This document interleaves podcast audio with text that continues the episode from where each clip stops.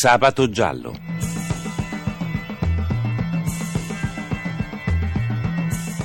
Casi irrisolti, misteri, delitti. Un programma di Cinzia Tani e Antonio De Robertis.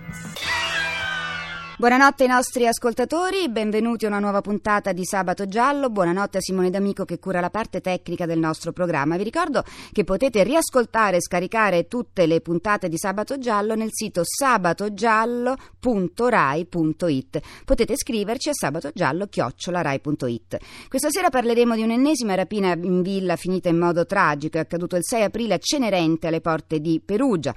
Maria Raffaele e Sergio Scoscia, madre e figlio, sono stati uccisi nella loro casa casa, ma ne parliamo con Patrizia Antolini del Corriere dell'Umbria. Buonanotte Patrizia. Buonanotte a voi. Allora, è un caso un po' misterioso ancora, però mh, mm, ci puoi raccontare cosa è successo nella villa di Cenerente il 6 aprile? Siamo tra le 2 e le 4 di notte, del mattino, anzi diciamo del venerdì santo, quando vengono uccisi Sergio Scoscia di 52 anni e la madre Maria Raffaeli di 74. L'uomo viene colpito con una dozzina di martellate al, al corpo e alla testa e poi viene soffocato. La madre cardiopatica muore di, di infarto davanti ad un figlio torturato di fatto da, da dei killer sconosciuti. E chi ha avvertito la polizia?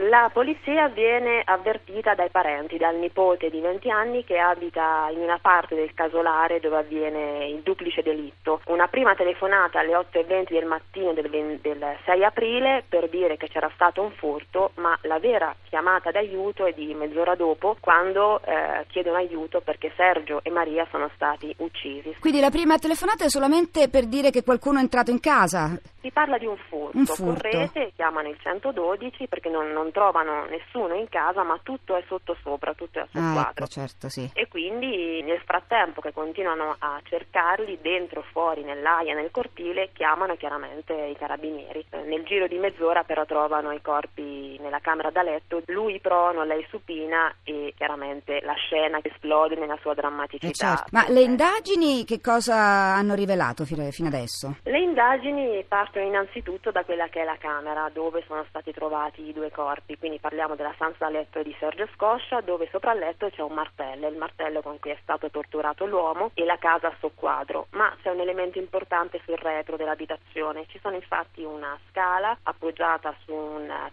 tettoia e una sedia in corrispondenza del bagno dell'abitazione. Da qui, attraverso questa scala e questa sedia, sono entrati e poi sono usciti i rapinatori. Quindi da subito la rapina diventa la pista principale, è una rapina finita male evidentemente. Peraltro lo stesso casolare già già aveva subito un furto a novembre, eh, novembre scorso. Sì. Ma che cosa è stato rubato questa volta? Questo è un altro problema, un'altra anomalia, perché in realtà dalla casa non sarebbe sparito nulla. Ah. Questo fa ipotizzare altre piste, perché chiaramente la rapina senza un movente lascia quantomeno perplessi. C'è da dire che eh, al di là della pista dei rapinatori eh, si va ad indagare, come è giusto, quella che è la vita del, della vittima, in certo. particolar modo di Sergio Scoscia. Eh, l'uomo, infatti, al di là dell'occupazione principale attuale di eh, agricoltore, era fino a dieci anni fa un orafo avevano assieme alla sorella un laboratorio e come è prassi in questi casi, seppur l'attività era ormai chiusa, continuava a fare dei lavoretti per alcune gioiellerie e anche per degli amici. È quindi facile, come in paese è stato detto in questi giorni, che lui avesse una sorta di cassaforte dove raccogliesse questi gioielli che lavorava, che produceva, un piccolo tesoretto, qualcuno arriva Ma a dire. Ma questo c'è, c'era effettivamente? Non si conferma, non ah. si smentisce, però ci sarebbe ci nell'abitazione sarebbe, ci quindi sarebbe. non sarebbe stato toccato, anche perché questa stanza non era accessibile facilmente perché comunque chiusa con una porta di ferro, quindi a questa stanza non sarebbero arrivati i rapinatori. Ma tanta ferocia perché queste martellate, Com- come si spiega? Forse se si tratta di una rapina volevano farsi dire come aprire questa porta blindata? Esattamente sì, mm. non tanto per uccidere quanto per farlo per parlare. Di fronte ad un rifiuto ovvio della, della vittima loro si potrebbero essere accaniti contro di lui, l'obiettivo era chiaramente quel tesoretto, quei gioielli che lui stava eh, lavorando lavorando e predisponendo che evidentemente dalle chiacchiere di paese già si sapeva da qualche tempo che lui conservava in casa. Ma non è stato proprio sottratto nulla dalla casa perché magari, non so, non trovando il modo di entrare nella porta potevano rubare qualche altra cosa, invece... In realtà non mancherebbe nulla. Allo stato attuale sono entrati sia la scientifica che l'ERP di Roma, sono entrati Sì. praticamente da dieci giorni tutti i giorni, non sembrerebbe Mancare niente. niente di rilevante. Patrizia, comunque magari torneremo su questa storia quando si saprà un po' di più.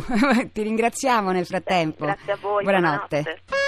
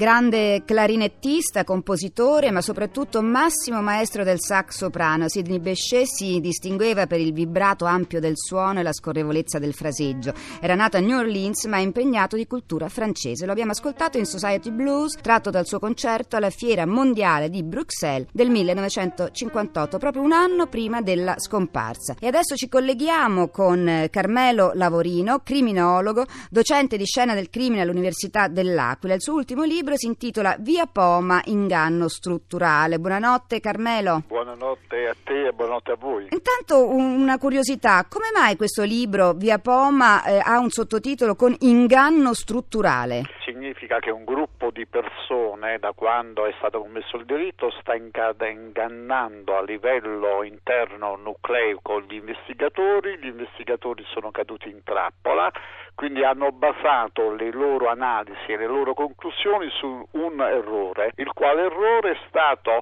commesso proprio all'interno della struttura dell'indagine, errore però formato e proposto dall'assassino e dai suoi fiancheggiatori. Quindi secondo me all'interno di Via Poma c'è un grosso errore che ho chiamato inganno strutturale e sarebbe esattamente all'ora del delitto. Ah, l'ora del del delitto? Perché a mio avviso Simonetta Cesarone è stata uccisa entro le ore 17, quindi le telefonate che eh, Simonetta Sì. Cesaroni dicono aver fatto 17, 17.5 e averne ricevuta una alle 17.35 o non ci sono state Sì. o sono state effettuate da una falsa Simonetta Cesaroni. Questo ha fatto sì che tutti credessero che Simonetta fosse viva almeno sino alle ore 18 e quindi tutti i personaggi che sino alle Eh sì, ore 18 certo.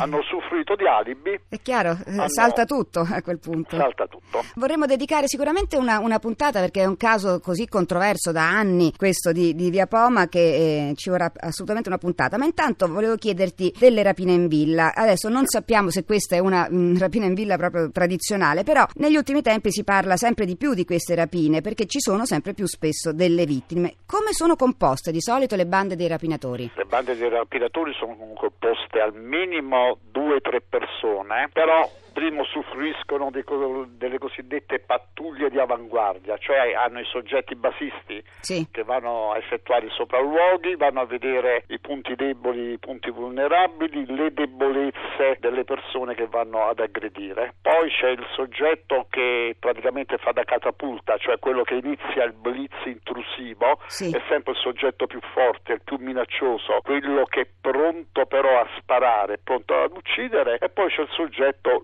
legatore. Diciamo però che questi soggetti, avendo come obiettivo, dopo il blitz intrusivo, un vantaggio economico o altrimenti un vantaggio del tipo psicologico sessuale vanno già armati con uh, strumenti per effrazione, strumenti di minaccia, strumenti di morte, strumenti per immobilizzare e strumenti di tortura. Pazzesco, ecco, no, però ho visto che mh, molto spesso negli ultimi tempi questi rapinatori vengono presi. Sì, vengono presi perché commettono l'errore di lasciare eh, proprio impronte biologiche, impronte papillari e soprattutto stati catturati coloro i quali non hanno effettuato una sola rapina ma ne hanno effettuate diverse. In questa maniera lasciano loro, anche i loro connotati, i loro comportamenti. Eh, gli investigatori vanno a collegare le varie rapine, sì. i vari identikit, anche quelli del tipo psicologico, poi vedono i precedenti dei soggetti, analizzano il loro modus operandi, cioè la maniera di attuare e mettere in essere il progetto criminale, con quale tipo di strumenti e di armi effettuano il tutto, fanno questo tipo di analisi criminale e in tempi brevissimi li, li vanno a prendere. Poi c'è una cosa antipatica che voglio dire, sì. però sono costretto a dirla, diciamo che prendono riescono a prenderli perché lasciano i testimoni in vita, tanto che noi sappiamo che i rapinatori che sono catturati e vanno in carcere, sì. quando escono e ricominciano le rapine, purtroppo saltano il guado e non lasciano testimoni dietro di sé. Quindi c'è un'escalation di violenza. Un'escalation di violenza. Carmelo Lavorino, ehm, facciamo un, sicuramente al più presto una puntata su Via Poma. Grazie. Grazie e buonanotte. buonanotte.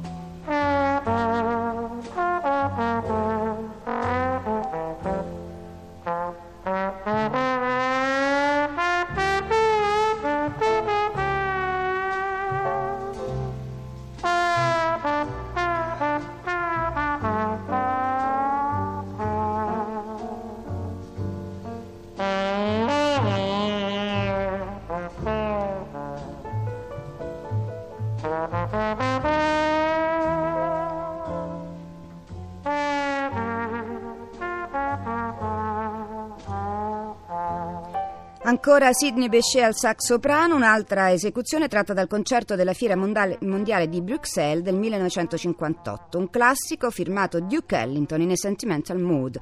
E adesso ascoltiamo la ricostruzione di un caso del passato. A metà settembre, siamo nel 2010, a Conegliano il clima è ancora mite. È passata da poco l'una di notte quando Sally Tonon, la figlia quarantenne di primo letto di Laura Denardo, rientra a casa. La madre è legata e imbavagliata, sorpresa in giardino, a suo dire, da un gruppo di malviventi. Il padre, Eliseo David, è nel suo letto, morto. Laura, sconvolta e terrorizzata, chiama il 113.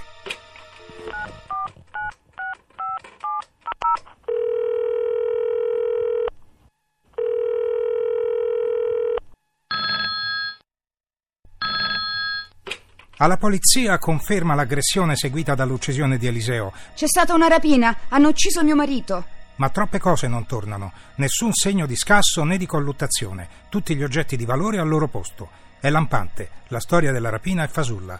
Laura Denardo si confonde, si contraddice più volte, alla fine confessa. Sono stata io, non lo sopportavo più. L'ho fatto uccidere dai miei vecchi amanti per 200.000 euro. L'hanno stordito con un solvente e poi l'hanno soffocato col cuscino.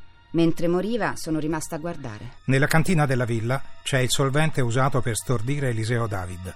Ce n'è a sufficienza per arrestare Laura Di Nardo assieme agli assassini.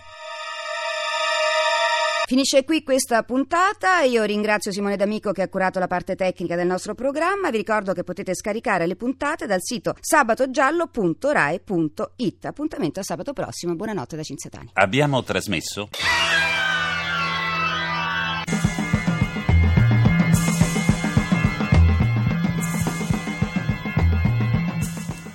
Sabato giallo.